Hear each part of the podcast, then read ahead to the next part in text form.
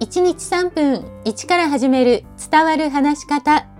こんにちは。フリーアナウンサー、話し方講師、キャリアコンサルタントの三島澄江です。番組をお聞きくださいましてありがとうございます。さあ、今回は伝え返しがうまくいかない3つの原因の中から2つ目の伝え返しをするときに気の利いた返答をしたり質問をしないといけないと思っているについてです。相手の話を聞いて返答する際、まあ、何かそれに対して自分の考えや感想を伝えたり、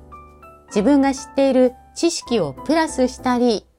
そういうふうにする必要があると思い込んでいる人多いんじゃないかなと思います。まあ、そうすると話が長くなってしまって、相手の話を聞いていたはずが自分が話す側に回ってしまうなんていうことも起きてしまいます。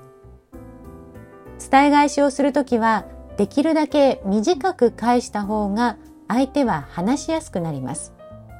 ただ、この短く返すというのが案外難しいようなんです。少し前の回で、今日はコンサートに行って楽しかったんですという例文を出しましたけれども、この時に最も短く返すと、まあ、楽しかったんですねというふうに返すだけでいいんですけれども、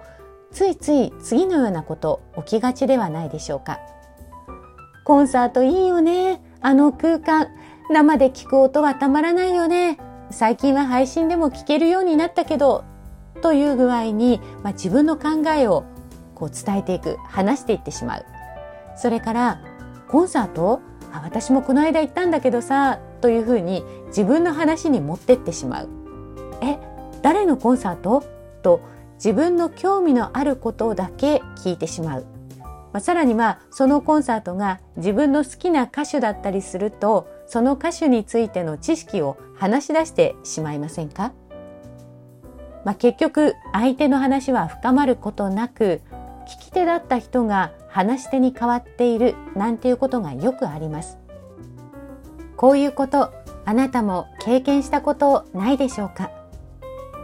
まあ、私たちは相手の話を聞くよりも自分が話すことの方が快感を得られるのでついつい話してしまいがちです。しかも知っていることがあればあるほどそれを話したくなるんだろうと思います。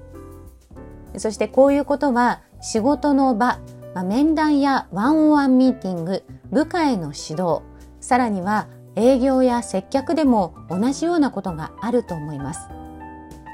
相手の話を聞いている時は相手から何か質問をされない限りあえて自分の考えや感想知識を加えずに短く伝え返しをしてみてくださいそうすることで信頼関係と話の深まり方が変わってきます今日も最後までお聞きくださいましてありがとうございました。